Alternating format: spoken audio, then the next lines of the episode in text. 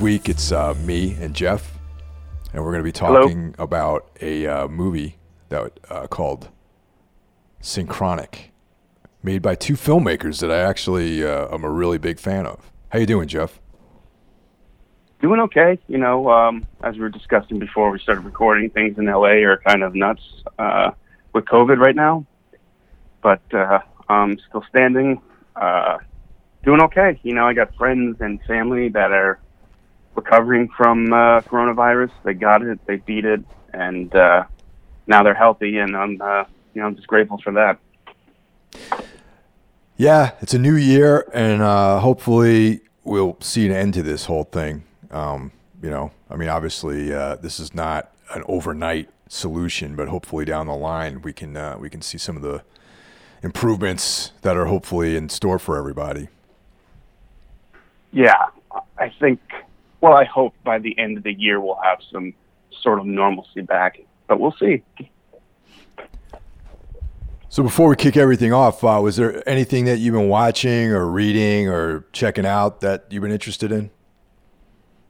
You know, I'm still watching Ray Donovan. Um, I don't know. I, th- I think I might have brought it up on the show before uh, that I got the Showtime app recently, and uh, just been going through these Showtime shows, and uh, I got to say, a lot of them are pretty bad. You uh, you ever watch that show, Ray Donovan? Yeah, I, I actually think it's. I, I've only seen a few episodes because uh, I from I just recently got Showtime again, and I haven't had it for like many years.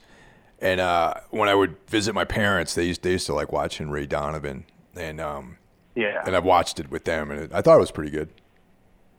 it's definitely a dad show. You know, like that fucking Ray Donovan knows how to take care of shit. Um, uh, I gotta like, I, I, but I'm a completist. Once I start something, I'm like, this is kind of entertaining, but it's kind of cheesy. Um, I gotta say, like, as much as Jon Voight in like the real world kind of pisses me off, he's really, really good in, in, in that show. He's probably gives the best performance out of anyone in the cast and he's created like a character that you like kind of despise but you like him at the same time and i just try to forget that it's jon voight. And uh the first season james woods was on. So Oh, i wonder what those conversations were like. Were like What, between is- those two on set. Is Jon Voight some sort of like right wing pot, you know, uh, crackpot? oh yeah. I don't know much Um, about him, honestly. go on twitter and he releases like these like two minute videos where donald trump is the greatest president america's ever had since abraham lincoln. Um he's like we are fighting our worst enemy ever right now, Satan. I, I, I so maybe he thinks Joe Biden is Satan. I don't, I, I don't know. Oh well, dude, But- that that's that's like what we were talking about QAnon earlier. That's kind of like speaks directly to that because the QAnon people believe that the um, the Democrats are uh, Satan worshiping cannibalistic uh, pederasts. it's Yeah. like, but they only totally Democrats, believable. only Democrats, yeah, and yeah. uh, and and not not not Trump who hung out with Epstein. yeah, and Democrats and Mick Jagger and uh, and Tom Hanks. It's like a very very bizarre like you know group that they're they're targeting. You know. Right. So maybe, and this is just me theorizing. Maybe Jon Voight is Q. So I'm just gonna put that out there. Yeah. Possibly, Those, man. those those long rambling videos, getting a medal from the president. I think I'm onto something here. That's funny. I Um, didn't, you know, I don't, I didn't know that he was a uh, a QAnon like nut job. I didn't realize that. I know that James Woods is like super right wing. Oh God, I uh, I kind of hate following him on Twitter. I mean, another case is like, dude, he's a great actor. Anytime he's in something, any any character he plays, he really brings uh, the character to life. He always he's really good at playing scumbags too, which I guess now, like after reading his Twitter feed, like it kind of makes sense. But yeah, he's like uh, far right, you know, like always, you know, the election was stolen, all this stuff. Trump is the best, like you know, just toeing the line and no independent thought and just anything Trump does is, is right, and anything the Democrats do is, is wrong. And I really hate that way of thinking for for any side, you know. I heard he's got a big dick too. That's uh, that's the only other thing I really know about his personal life. and, and he's a genius. Apparently, he's a genius IQ. um, interesting, interesting fact. I guess I, I did not know that about James Woods. That's what they say. You know that he, he's uh, Yeah, he's got a big pipe, according to uh, you know if you maybe he made that up himself too. I don't know. that seems like something you would make up about yourself. Yeah. so uh, yeah, I've been watching that, and uh, I watched uh, Jaws the other day. Classic, classic movie. Love it. Yeah, uh, one of the best movies ever made, for sure. And I watch it like every four or five years. It never gets old. If anything, it gets more disturbing every time I watch it. And I, I, I, I can't believe it's PG. Like that's an R-rated movie today. Oh yeah, man. I, I you know really it was PG, huh? Yeah, I didn't know that. I, I assumed it would be yeah, an that's R. an intense movie. Yeah, for for for PG. And then I went uh, on YouTube and down like a YouTube hole, like like trying like seeing deleted footage or like there's photos of uh, the original, like how the uh, you know the kid gets eaten. Originally, it was going to be much more graphic, and there's a few photos of that online. Um, but yeah, I mean, there's nothing I can say about Jaws that hasn't been said a billion fucking times. But it, it's a great movie. You know What uh, about you, man? What you been watching? Uh, well, before that, you know, Mike and I talked about Cobra on the show, and uh, apparently there's a, a cut, or there's there's like uh, footage that never made it into the final cut of a way more violent version of that film. And uh, Yeah, you mentioned that. yeah, I'm hoping that someday Um, uh, Stallone puts together a, a Stallone cut that goes out there because he apparently his vision of the film was like way more violent and brutal. Yeah, that movie does feel a little like incomplete. Like I think it's only like an hour and twenty five minutes long or something. It feels like they really cut that movie to shreds. I, I love that movie. Number one. And, Oh, I uh, know. yeah, Yeah, it's it's so great. great. and and really, it it essentially is a horror film if you think about it. It's got like you know a death cult in it, you know, murder cult. Um, you know, it has this very stylized like '80s LA dark vibe to it. You know, it's one of my favorites, man. I watch that movie every now and then. It's um, it's pretty awesome. Yeah, it's it's very eighties too. Like he he has this. He's a cop, and he has this amazing fucking car. you know? Oh yeah, man. that you know it's, it's such an 80s thing and like uh, it always gets me every time how he cuts his pizza with, with scissors Yeah. uh, I, I can't let that go it's so fucking bizarre to me um, yeah that's a classic man um, my friend texted me the other day and then and uh, showing me like videos of him he's on a Steven Seagal kick and I used to love those movies when I was a kid. Yeah. Marked for death. Is that the one where he battles the like the Jamaican voodoo posse? I don't know, man. I have to. I, I don't remember all the. De- I just remember scenes from that movie in my head, but that might be it. They're yeah. all kind of the same. Yeah. Ma- March for Death, Out for Justice, Above the Law. You know, they're all pretty much the same movie. Yeah. Actually, here we go. Marked for death. Uh, DE agent John Hatch, Hatcher returns from Colombia, where drug dealer. I don't think that's it. Drug dealers killed his partner Chico. oh wait, no, no. Here you go. You're right. Yeah, yeah. Screwface. Yeah. West Screwface, African. Yeah, there you it, go. yeah. Okay, that's you got it. All right. Yeah, you nailed that. That's pretty awesome. Yeah, I was like, was I getting confused with like Predator Two? Because I know they also had like a voodoo thing going on in that movie too. Nah, man, you you uh you got it. That was that's the plot. All right. So yeah. Um, as far as stuff that I've watched, I watched a newer film called Hunter Hunter. Are you familiar with that? Oh yeah, yeah, yeah. Text me about that. Yeah. I uh, I I heard about it from you. People have been talking about it, like on other podcasts I listen to, and uh, it sounded very interesting to me. It sound it's like a uh, they they described it as having a bleak atmosphere. Um, you know, the they had a very brutal ending, and uh, all those things are true. It takes place in the woods. There's like this guy who has this kind of like survivalist uh, lifestyle. Him and his um, wife and kid live out in the woods, and they they trap, you know, and hunt and stuff like that. And this guy seems like you know kind of the guy that might have stormed the Capitol a few weeks ago. Maybe you know he probably might might have belonged to a militia or something like that. Uh, but anyway, um, so yeah, it does have this very cool atmosphere to it, and I'm not going to talk too much about it because this is something I actually would like to discuss on the on the podcast. But the first, the ninety percent of the movie is amazing, and Mhm. like the ten percent at the end, it just went off into this very predictable cheese fest, and uh, I it just lost me. You know what I mean? And uh, Yeah. for sure it had a very brutal ending, but it just didn't deliver on the things that I thought should have it should have delivered on. You know, like if you look at the uh, the poster for the film, you know, there's like a wolf on there, and you know, like right, like they set up this whole narrative with a wolf, and that almost is irrelevant to the story. As you know, the way they resolve the story, none of it really makes sense, and that's the big problem I had with it. So anyway. Oh, interesting. I'm going to check that out, though. It does sound cool, and it's it's, it's so frustrating um, when a movie is almost there and it just doesn't quite get there. if it had gone Like into the direction that I wanted it to go into, it would have been like my favorite movie of the year, probably. Oh, wow, interesting. yeah, but definitely check it Um, out because uh, the first, uh, you know, the ninety percent of it's great. So yeah, for sure, look look into it. I'm definitely going to check that out. And then uh, I don't know for like the probably eighth or ninth time, I've rewatched the entire uh, True Detective season one, and uh, Hmm. yeah, and uh, I, I actually have watched the entire first season twice this year. So go figure. Wow. So you're a fan, then, I would say, huh? I I, uh, I can't find anything.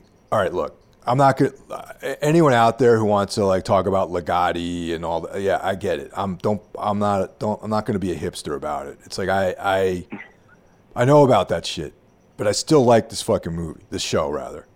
You know, it's like I. Well, I can I appreciate that. that oh, go that ahead. people were talking about Ligotti because of the show.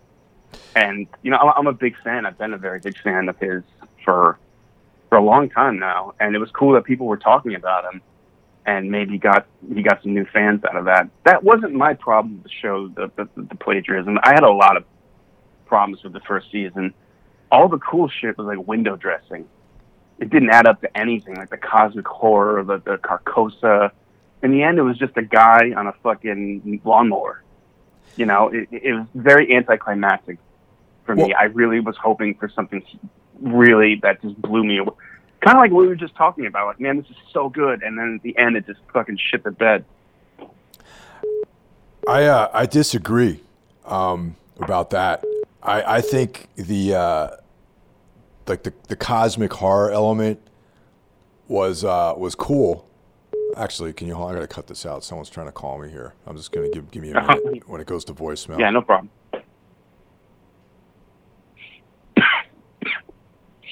All right. I um. I I yeah plagiarism. All right for a screenplay plagiarism. Robert Chambers they plagiarized him too. Then I mean it's like Robert Chambers who wrote The King in Yellow. Like the whole Car- Right. Carcosa idea, the Yellow King. I mean they I, I don't plagiarism is not the word I would use. I would say they incorporated existing elements of, uh, of another mythology into their story. I mean that's like if you want to talk about that, that's like the the world of H.P. Lovecraft was adopted by other writers too. You know, the same thing with Robert E. Howard's work. Like all these guys, like L. Sprague de Camp, they all wrote, they expanded on this mythology. So I don't, I don't, I don't think it's fair to really say that Pizzolatto plagiarized these guys. He just incorporated their mythology into his narrative. So, but yeah, and you can argue too. The Ligotti thing is like that's probably a book that that character would have read and been heavily influenced by. I can, you know, I wasn't that upset about that, but like, um, you know, Nick the Pizzolatto didn't do himself a lot of favors. He did this big interview in like Vanity Fair, and he came off like a real fucking jerk off. oh yeah, what, what did he I say? think, oh, I can't remember, but he was talking about some like you know, he's on a motorcycle with a leather jacket, and like he's talking about like oh you know sometimes I'll eat a steak and it's so good I'll weep. he just he just a lot of dumb shit. um, but uh, that's interesting, man. Like uh, we, we should have a longer conversation about that. Well, that that's point. someone you know. Uh, one of the listeners actually s- suggested that we um, we do something like that. So maybe like you and I can discuss it, and uh, yeah, that that would be really interesting Was- because like I um, was that listener Matthew McConaughey? that, would be, that would be awesome. I, I I don't think Matthew has ever listened to this show, but uh, yeah, but uh, concerned. But yeah, it's the fact that there was such an, an elaborate delusion that goes on. And also, you know, like the fact you- you're like, you didn't like that it was a guy in a lawnmower, which I, I could dig that. Mm-hmm. That's cool. But would I have liked there have been an actual monster at the end? Absolutely. Would I have liked there to have been some sort of portal that goes to another dimension or something like yes, 100 100%, 200%. But mm. similar to like people out there, like actual serial killers and these like death cults and things like that, there there was this very elaborate mythology surrounding everything that I thought was very interesting. That you know, if you think about like um, you know the stuff that happened at the at the you know around Matamoros with the black magic and the drug dealing and uh, people getting abducted and and that sort of mo- that sort of thing that's a real that actually is real you know that's something that Yeah. they're murdering people and they believe that's giving them uh, power to to deal their drugs and not get caught and be invincible so to me Yeah. this whole storyline with Carcosa and you know all this wide reaching of like Louisiana like upper elite people being involved in this like uh, occult ritualistic pedophilic ring harkened back to that thing for me and that's what I thought was cool about the show. Yeah. Yeah. I I like it was directed by uh, one person too every episode. Yeah. And I think that consistency is missing from season two and three. Although I'll say I think season two gets unfairly shit on. I thought it was pretty good. I, I liked season two and three uh, fine. Um, it just season two was overshadowed by how like awesome the first season was. You know, like and how like people just had such high expectations for it. You know. Yeah, it was a much more standard like cop story after the first few episodes. I remember the first few episodes were my favorite, and then after that, it just seemed like any other cop show. Which I thought season three had the same thing, and I did like season three, Yeah. but I thought it was kind of the same thing. It's like, oh, this is like your standard, you know, cop investigation thing. Yeah. Anyway, that that's I I, wa- I rewatched that, and and it's funny how I, I feel comforted by season one of True Detective for some reason. It's like it's something I could just like chill out if I don't really want to. If I'm tired of reading, if I'm tired, it's the end of the day. I'll put I'll put it on, and I'll just watch it, mm-hmm. and I'm like, and I don't know. There's something comforting about it to me. I don't know. It's weird, but that's how I feel about it. I'm like that with a. I'm like that with a Serbian film. Like if A I'm a Serbian film. work, Get the fuck that. out of it, really? Yeah, you know, no. A Um, Serbian film. My movie for that was is The Tree of Life. That's a heavy film, man. But I, I like that It's a movie great too. movie. Yeah. Yeah, I, I love Terrence Malick, one of my favorite filmmakers, and that's like good in the background when you're doing anything. 'cause it's really just like you can like put that movie on shuffle and it'll still make about it. You know, it, it's really just shots of pretty things. It, it's not like a traditional narrative to it at all. It's a good movie for sure. Great. Yeah.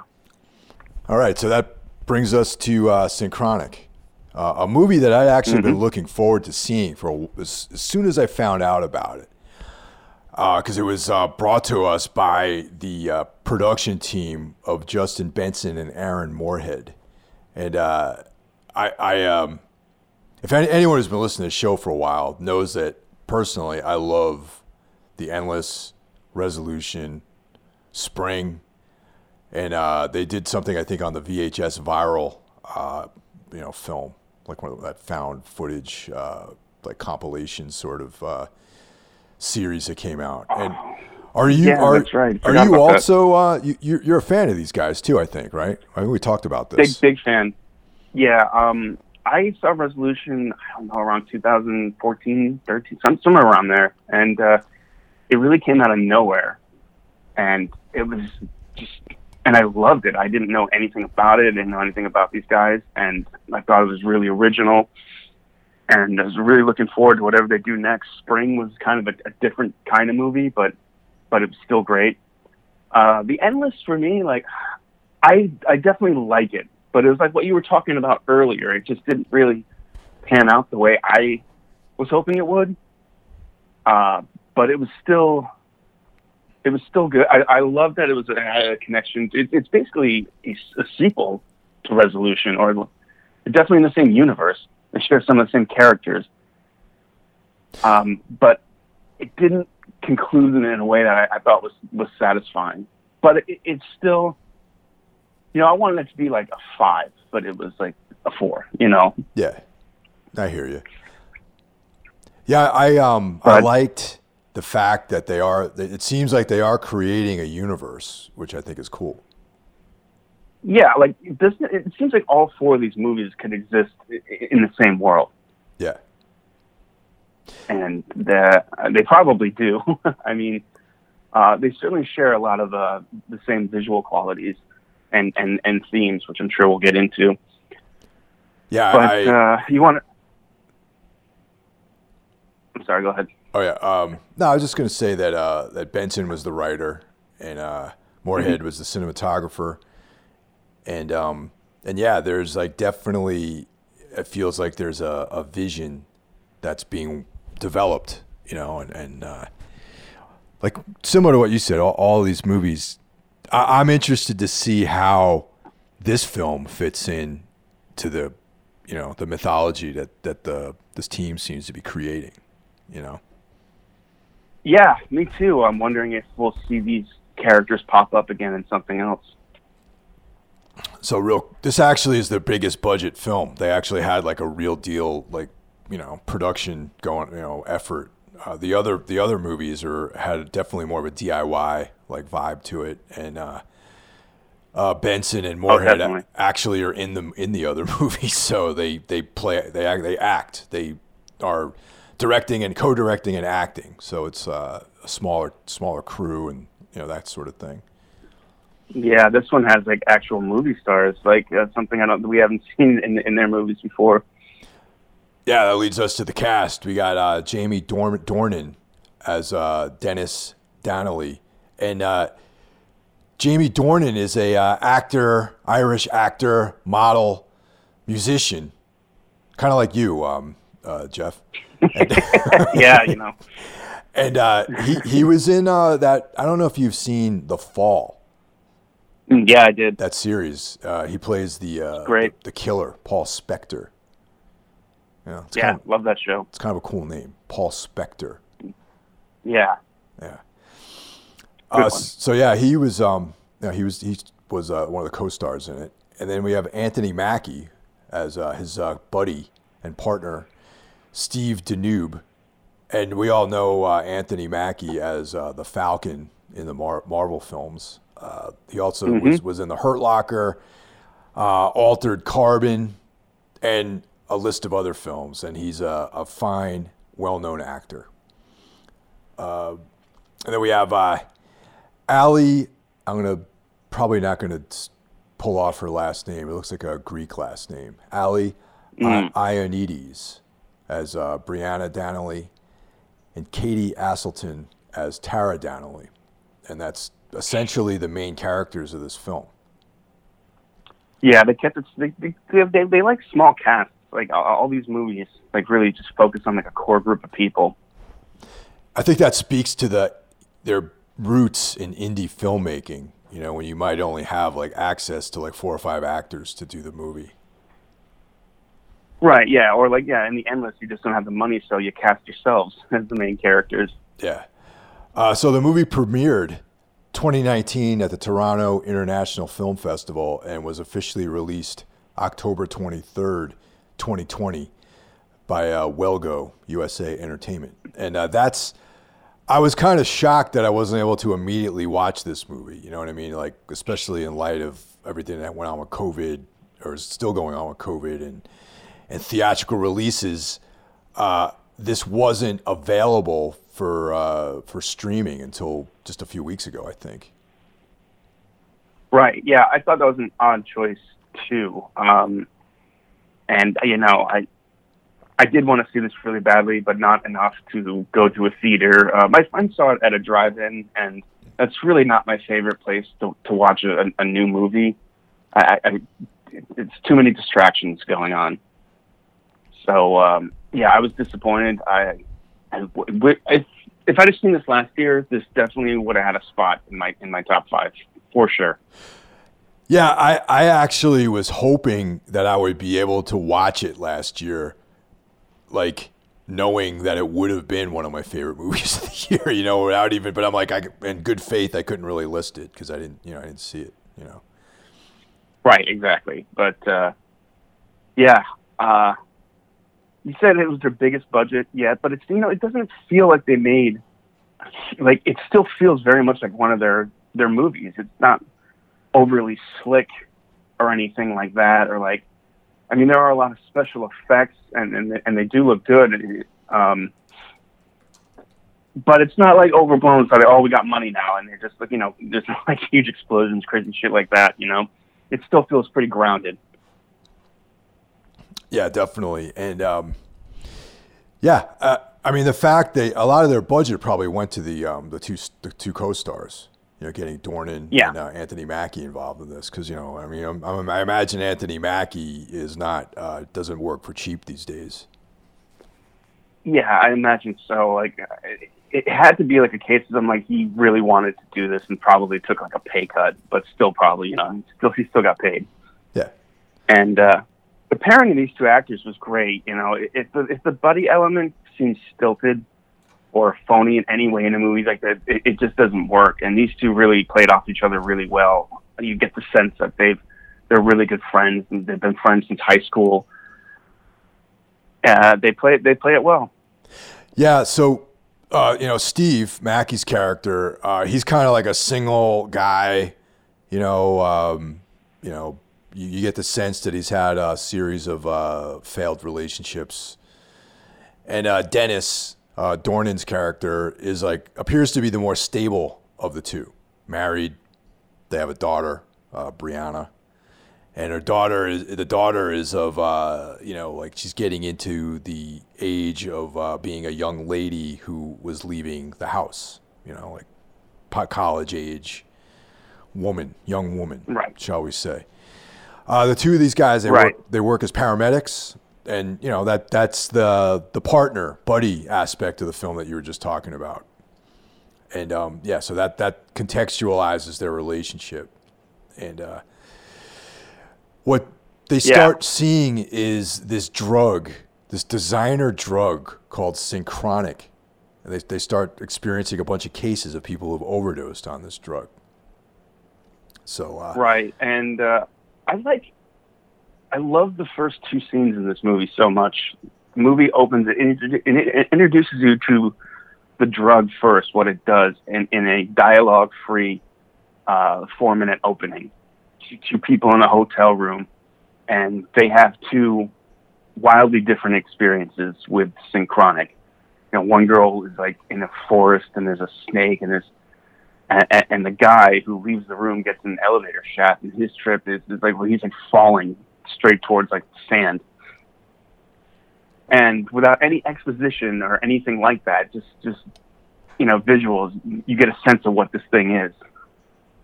And uh, I loved it. I, it wasn't like two people in a room going, "Hey, this is this new designer drug, Synchronic. I heard this happens." You know, it just shows you. It doesn't tell.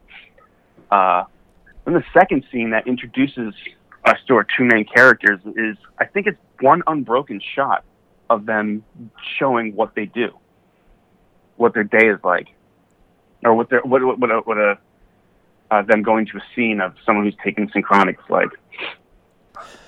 Yeah, and it, uh, it's it got this like floating camera, kind of like voyeuristic feel to it.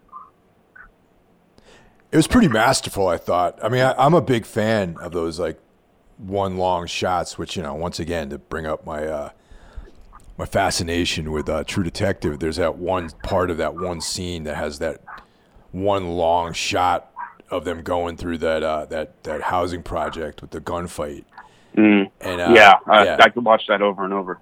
Stuff like that I find to be technically so satisfying when it's pulled off, and that's that's kind of like this shot's similar to that. It's like a you know way more subdued. Like there's no gunfights or anything like that, but it really does a good job of setting up the atmosphere of the film.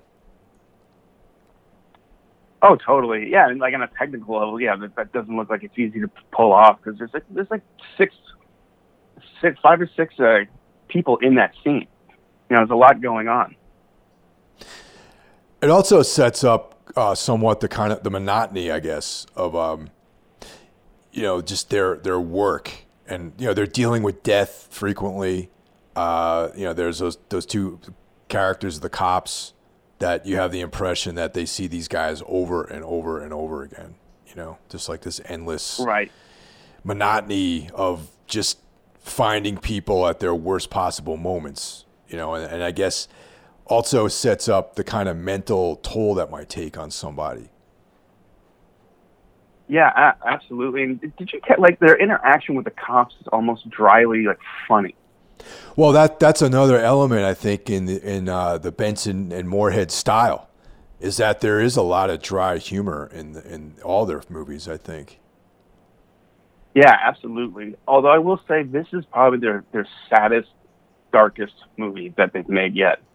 Yeah, yeah, it is. There's a little less humor than some of their other yeah, films. Yeah, it, it, it's definitely there, but I mean, overall, there's a lot of like darker themes dealing with like you, you know, mortality, death, time, uh, just existence in general. The the actual plot of this film is pretty simple, but the plot yeah. is more of like a vehicle for this overarching concept that is uh, that actually extends beyond this film to their other movies in a lot of ways. Hmm. Sorry, hang on, Mike.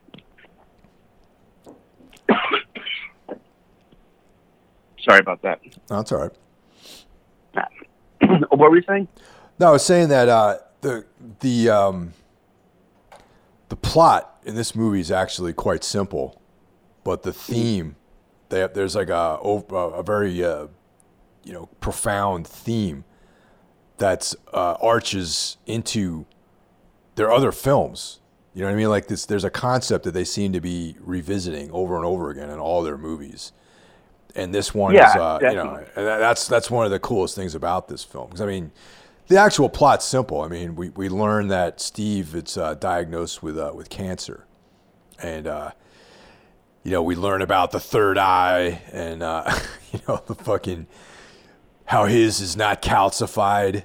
You know he has like the third the the pineal gland of like a child basically, and they right. indicate that that's why children oftentimes have these uh, experiences where they see past lives and all this other stuff.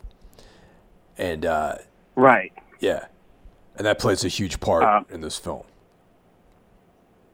Yeah, and while he's uh, you know learning about that he has this this this brain tumor, uh, he's starting to pick up clues about what exactly synchronic does. He sees things at the crime scene that don't make a lot of sense, like the uh, the old coin uh, a sword, uh, an, uh, like an, an ancient like doorknob that like that that scene where the person burned himself to death. It's like this old doorknob. It's like out of place. So he's starting to he's starting to put it together slowly, and um, I wanted to bring up something in that that scene where uh, with where he's talking to the doctor. Do you see like the screensaver of like the cosmos of like the universe next to a um, um, shit, what do you call those things? that tell, tell time, not a watch. A, clock? Um, no, not a clock. Uh, they're filled with sand. Oh, an hourglass. Hourglass. Yeah, Jesus Christ, why couldn't I think of that? Yeah, there's a the doctor's screensaver is is of like you know the stars, the universe, and there's an hourglass next to it. And I, I, I thought that was significant in in some ways, since you know dealing with mortality, death, time is a huge theme in this movie, and more than once, probably like four or five times, the movie cuts to just like shots of, of, of the stars and the, the infinite universe. Yeah, that's exactly the the theme that these guys are exploring over and over again in their films, and I just think that with each iteration they get they, they get better at it, you know, and and um, there's so much of that that I find very compelling, you know, like just well, let's let's let's bring up a couple extra plot points so there's some context to what we're about to, to discuss. Mm. So, uh, you know, Steve, um, you know, he he digs deeper into what this drug is all about, and then he just he actually is in contact with the guy who developed the drug. And right. Uh, that was the one thing that rang a little false for me, where he goes and he wants to buy out all the synchronic that the uh, the pot store has, and coincidentally, the guy who created it is like right behind him, trying to do the same thing. yeah, you know that. That yeah, okay. You know, it's like that's yeah, a little, I, I can live with it. Yeah, that that's a little Marvel Comics. You know what I mean? But uh, that's like yeah. ni- 1968 well, Spider-Man. But yeah, okay. You know. And then he ends up in in in uh, Steven's house in the closet. This is the second movie we watched in a row where it had a, a scene like that. If you remember, Society had a kind of a scene like that too. Yeah. Mm, but you need that character to explain to Anthony Mackie's uh, character what what exactly synchronic is and how it affects him differently. I get it. Like that's you know, it has to be there. And and his uh, explanation of what actually is going on is like, you know, this is something that I've read about. You know, these theories that they scientists have and physicists have, and this you know like quantum theory and all this other stuff, which, uh, you know, how time, like everything exists all at, at once basically, and you Right. You know, he pulls out a record and he's like, "This is like what reality is," and I could put the needle down here, or I could at the same time put it down in this other place, and they, but they all coexist. And the drug enabled you you to jump from different p- places in time, and uh, now I I know that you have uh, taken psychedelic drugs, and I feel like uh, you know Moore, Moorhead and Benson have probably also uh, used psychedelic drugs as well to come up with these ideas too. You know. Yeah, I never went too crazy. I think this is supposed to be like a DMT type of trip. Yeah. Um, which I've never gone near that stuff. Um, you know, I've had some some mushrooms here and there, but uh, some edibles, but nothing nothing too crazy. I never traveled back in time, unfortunately. But there there is. You ever fuck with DMT? I'm not, I'm not, maybe I did, maybe I didn't. I don't know.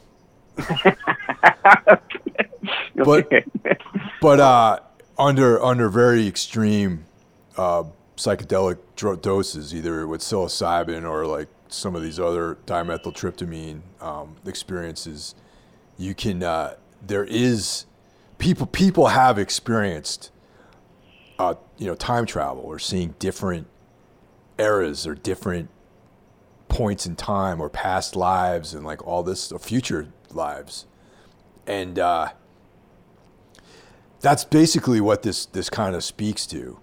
And is offering up some kind of indication that you know maybe time exists all at once. You know the all of infinity is just like a uh, contiguous piece of matter or whatever you know?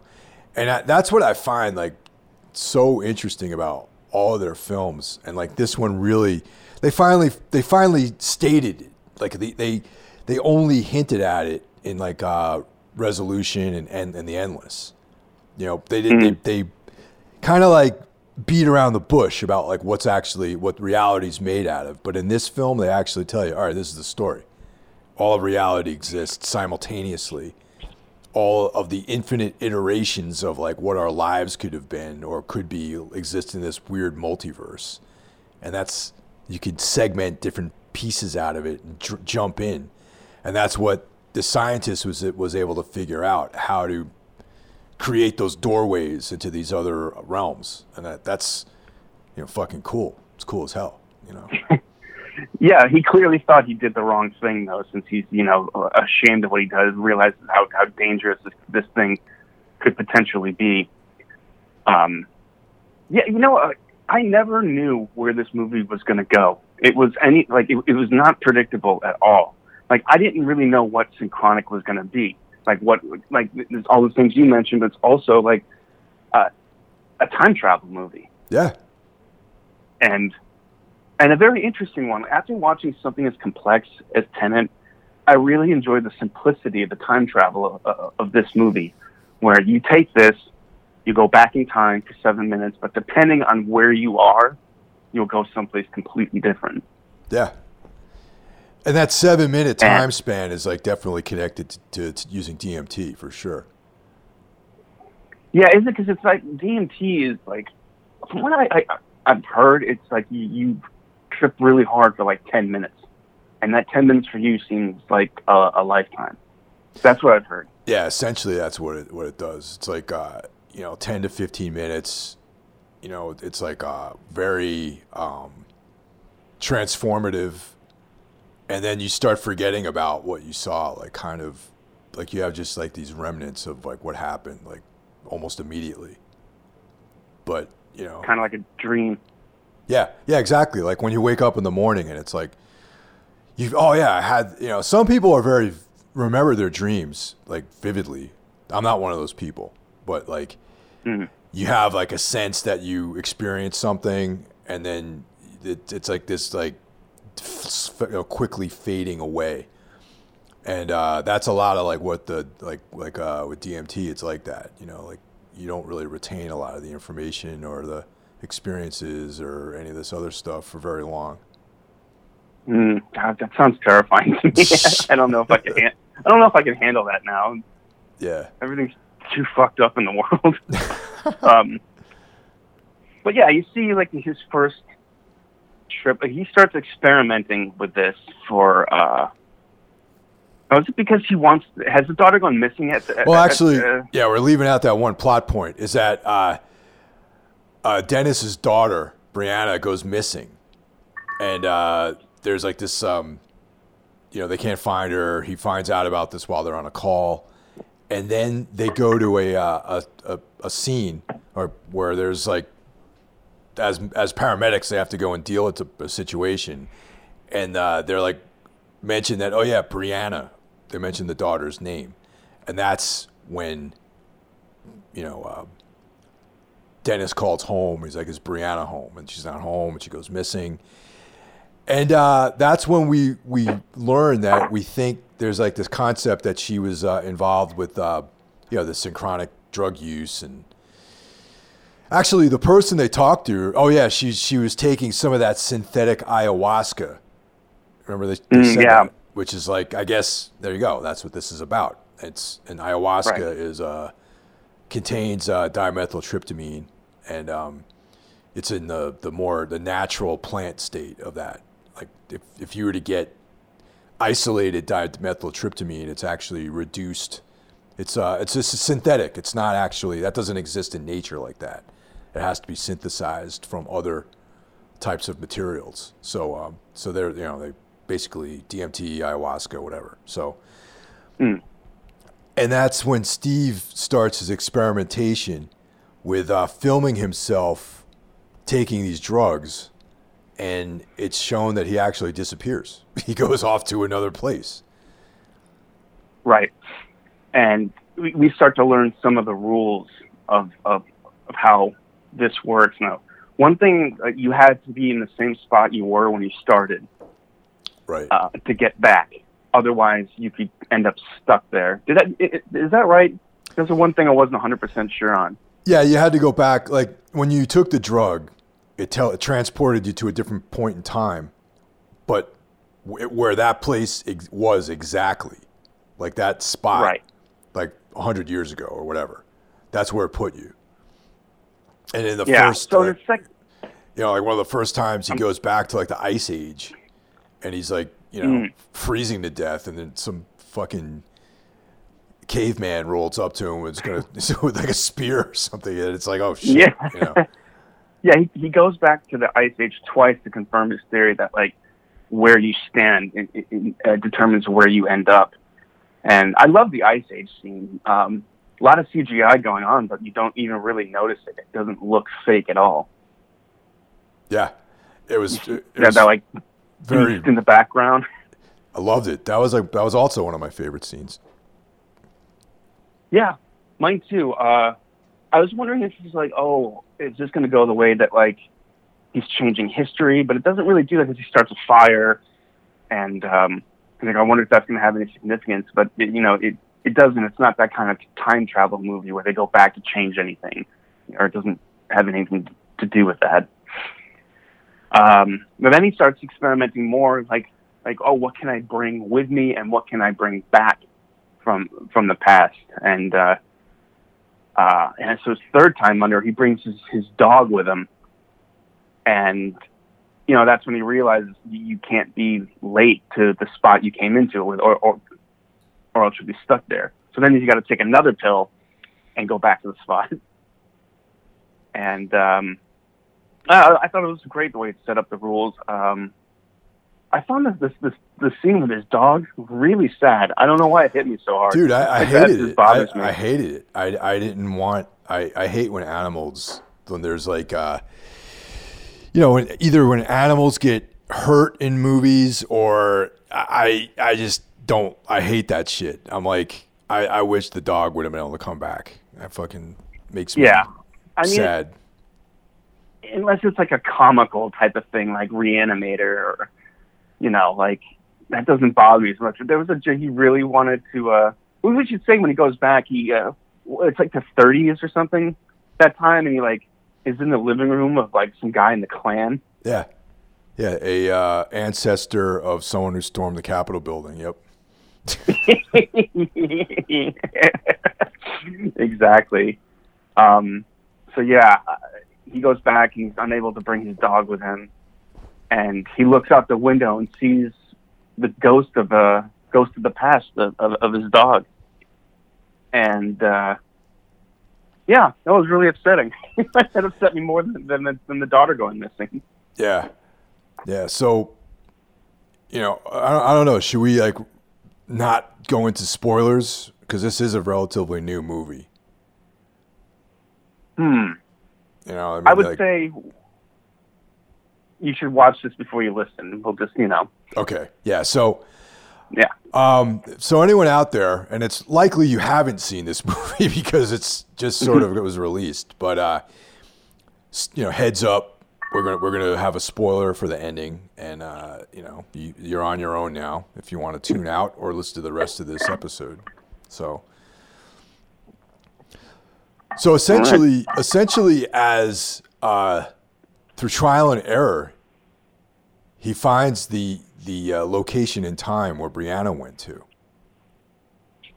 Well, he tries another time. Like he goes to the chair where they thought she disappeared from, Right. And uh, he ends up uh, that. Where where was that? What time was that? That was one of the creepier scenes in the movie. Oh, with the voodoo uh, people. Yeah, I don't even know, man. Like some maybe the 1800s, 1860s, or something like that, possibly. right. Yeah. That um, he didn't really learn anything on that trip though, other than like, oh, she, that's not where she was. Yeah. And then yeah, because like the when he went back to the crime scene or the, the scene of you know I don't know if it's actually a crime scene, but she was like, oh yeah, she was uh, somewhere else. So he goes to that place, and that's when he gets transported back to the, basically the Revolutionary War times. And um, Right. and he finds her. Well, we should mention that like The Rock had significance. Like, Oh, right. In a scene earlier, they're um they're, they're at um Dennis's daughter's one year first first birthday party. She's a year old, and there's like a little party going on, and his, his daughter Brianna is sitting on that rock, and they definitely made you like they pointed it out, the rock. And I was like, oh, I wonder what. I, I thought that was weird, and then it comes around at the end that the significance of the rock. She there's um, the word always misspelled is, is etched into that rock and has been for a long time. And they realize that Brianna was the one who etched it in there. And that's how they find out where she is. Oh, that's that's right. Yeah, I forgot about that. Yeah. And uh, this is one of the cooler sequences in the movie. Uh, uh, I mean, you can see like it had a bigger budget. You know, there's like kind of like a battle scene. It's not like soldiers or anything, but you can see like there's uh, bombs going off or, and things like that. And uh, he he finds Brianna in a trench filled with all these, you know, dead, rotting bodies. and she's just been hiding there for how, how however long, trying to survive. And um, and then because he's dying, I guess that's why he makes the ultimate sacrifice. Or maybe he'd never planned on coming back. What did you think? I don't know, man. It's uh, that's a good question because if I mean, I wouldn't have picked that particular situation to to jump into if I uh, wanted to stay behind. You know what I mean? Um, right, exactly. But he only had one pill. Yeah. But I thought, like, oh, as long as they're touching each other, they'll both come back. I'm going to say that I think that he was uh, planning on coming back to the present time with with Brianna. You know. Yeah, I, I lean that way too because when he's telling his partner about all these Dennis about all this stuff, he mentions his dog, and Dennis goes, "What about him?" And he goes, "You know, if all this works out, I'll tell you about it someday." So, I think he was doubtful that he would come back from all this, but I think he wanted to. Yeah. You know, the the, the treatments were working, you know, but he had kind of put uh put him on pause to help find uh his daughter. Um, I also want to point out like how interesting it is that it's not about the father. Like the father's not the main character. You would think he'd be the one doing all this stuff, but it's the best friend. Yeah, you know and, that's I never thought of that actually. You're right. The father's not the one. And um I think a lot of that had to do with the fact that Steve was terminally ill and that in some ways he didn't really have anything to lose. You know, uh, Dennis is, uh, you know, married. They have a family. You know, it's he had a lot more to live for than uh, than right. Steve. You know, and I think Steve probably acknowledged that. You know, his his life of uh, you know living alone and you know just kind of going through the through life in this different, very different manner is what he's like. Well, if anyone's gonna, you know, I, like losing me to the, the world would would have less impact. There would be less impact on the world if he if he he didn't come back. You know. Right. Uh, well, I also got the sense that Steve really envied uh, Dennis and resented him that he didn't appreciate the life he had because that's all Steve really wanted was that life and he kind of looks at Brianna as like, you, you know, like what what could have been his. You know, I think maybe like thinks of her as his family because he doesn't have any of his own. You know, even before he's terminally ill, you can tell he's a big partier. So he's drinking, uh, going home with different women, and none of it. You know, he's miserable, and he he thinks Dennis shouldn't be miserable because he has what he wants. So I think that definitely played in his decision to, to do this. Like even if he wasn't terminally ill, he might have done it anyway. Yeah, that see that that's that's the sense I got from it too, and um, yeah, it's it's such a a great movie. Like you said, it's like a, I guess like typical to all their other films. It really there is a very character driven element to it, you know, and um. Oh yeah. Yeah, the ideas of friendship is always a big part of their movies, and uh, you know, and definitely that was front and center in this movie too. Oh yeah, absolutely. And the ending again, I found the ending sad.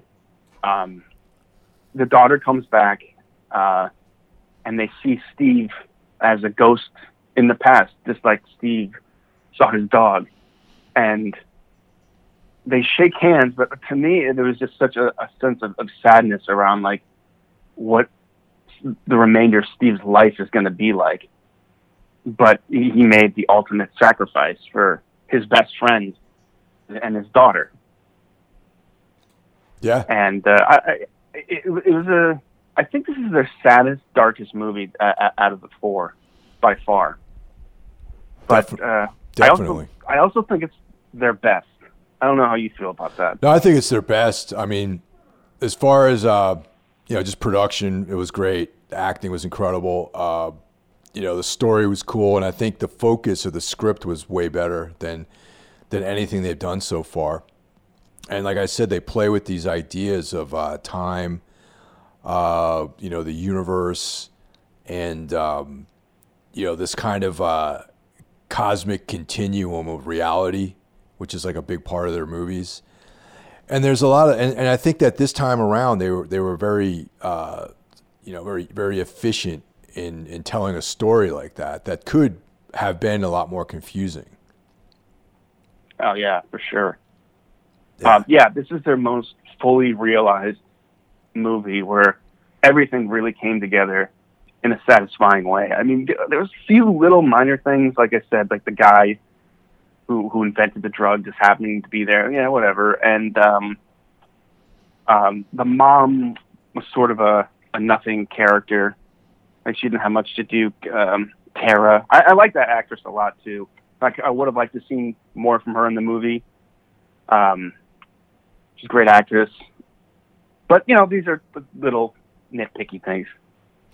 Actually, uh, wasn't there like a a hint that Steve was actually in in like he you know that the, the wife Tara was like his kind he kind of was thinking about going after her in the beginning, and then he just Yeah, like let and- and then and then uh, Dennis kind of ste- you know he let Dennis like you know take her or whatever you know. Yeah, I think uh, that that wasn't fully fleshed out. But I thought that like Steve thought Tara was the one that got away. Because I mean, at one point, Steve and Dennis get into a fist fight, like you know, like best friend That it happens, Yeah. and he's like, "You don't even realize your wife is too good for you, and and, and you neglect your family." And that's when I, I was like, "Oh yeah, he definitely had a thing for the wife." At some point, or maybe still does. Again, there's a lot of envy between with with, uh, with how Steve feels about about Dennis. Yeah. So it's heavy, man. The whole premise, the whole like atmosphere, everything about this movie is just heavy, you know. really heavy. Like like every moment of it, yeah. It, it just I couldn't stop thinking about it after I saw it. It was just like a weight on my chest of like, you know, it excited me because it was a great movie, but it's just you know I was kind of like sad after I saw it. Yeah, me too. I, I definitely uh, was affected by it, you know, and I was so yeah. So I highly recommend this film for anyone out there. I mean, it's not. There's no axe murdering. There's no uh, you know organs being ripped out of your body or uh, you know body horror or turning into uh, you know werewolves or anything like that. It's Yeah, it's a very emotional, um, you know, psychological, uh, science fiction with horror elements in it. I guess is how it could be described. yeah. There is a gruesome elevator death. I'll give it that. Yeah, the that- aftermath. Yeah, yeah. That that's like really the only uh, the only gore in the movie. Yeah, it's it's it's pretty pretty tame. Other than that, if I'm, I'm remembering correctly. Well, all their other films don't rely on stuff like that either. You know, it's mostly dialogue. Right, I- you know, things like that. Like Endless has a monster in it that you that you never see. Yeah. The same with Resolution. I I, I kind of like stuff like that. What came to mind, I, I forgot, it was either in Endless or Resolution. Uh, hmm. There's a scene with this French guy where they're sitting in his trailer and he's talking Oh, yeah, about. yeah. Yeah. And he's talking about Yeah, it's Resolution. yeah, resolution. And he has this like this weed that's like uh, red, right? Now, Mhm. that showed up in in uh, Synchronic. Did it? It did. Yep, I made a note. Where? I didn't catch that. Fuck, I'm trying to remember where it showed up, but there's like this red, red, uh, like herb in that movie. Huh. Yeah, I'm gonna have to go back and, and, and watch it. yeah. Go back and uh, watch it and- again. And catch that. Yeah. Um, but but that wasn't really the only thing I wanted to bring about that scene though. But like, uh, you know, the guy makes re- the French guy makes references to uh, you know ancient man and uh, you know looking up and seeing an alien, a, an angel, or a ghost, right? And he's like, "What's the difference between all any of those things?" And it's like, it kind of the scenes where there was like these ghostly essentially ghosts, you know, like the dog, Mm. you know, Steve. It it connected. I connected that with the monologue of the French uh, the French guy. You know, with the different Um, membranes and staring up into mirrors and all that. You know, all that stuff, man. You know. Yeah, I always thought that scene had a significance that never fully paid off, but I think it will over time, over like all their movies. Um, like uh, I, to get grades out this is a, a five for me, no Oh question. yeah, yeah. Um, I hope these guys continue to play around in this universe and do the kind of films they want to make. Um, I know they're getting like more higher high profile stuff now. I think they're working with the Russo brothers uh, on a TV show, oh. directing something for for them. You know, the the Russo brothers are the guys who uh, you know directed the last few Avengers films and the Captain America movies. Um, be curious to see these guys playing around in the big sandbox with like a, a huge budget. What they would do, I'm sure it's coming, and I'm sure it'll be great. But I hope they they still play in, in this universe because it's just expanding, and the more it expands, the more interesting it gets. Yeah, I, well, the Russo brothers. I thought you were talking about the guys who put the tile in my bathroom here. Um, but yeah, I know. I, Hey, your floor's ready. but yeah, those guys. but uh, yeah, um, yeah, dude, I'm I'm intrigued. I, I look forward to every movie that these guys do, and uh, this this also for me was a five out of five, and I wanna I like for many reasons. Concept, right in line with the stuff that I'm completely fascinated with. Uh, the characters are were really really cool and likable, and um, it's it's a rewatchable film, just like their others. I mean, I I think that uh, like I've watched Synchronic twice already, and it's the kind Me of too. thing the kind of thing where I'll probably um, revisit this movie from time to time, you know, along with their others. You know, even Spring. Spring, I thought was a great movie too. Spring is is great, kind of over overlooked. I think.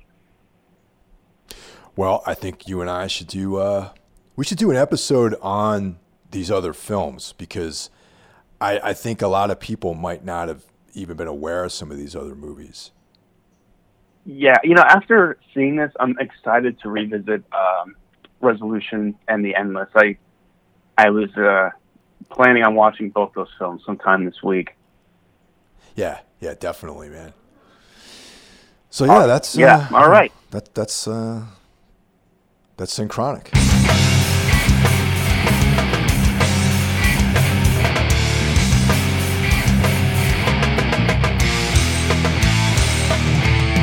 There's a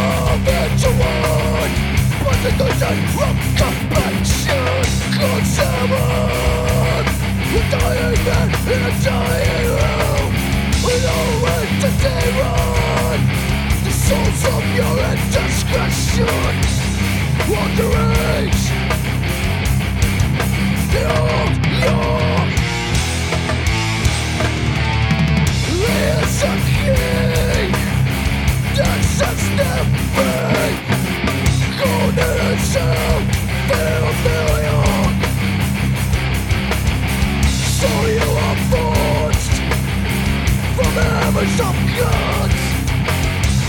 Your threats, reach of vengeance, and something big.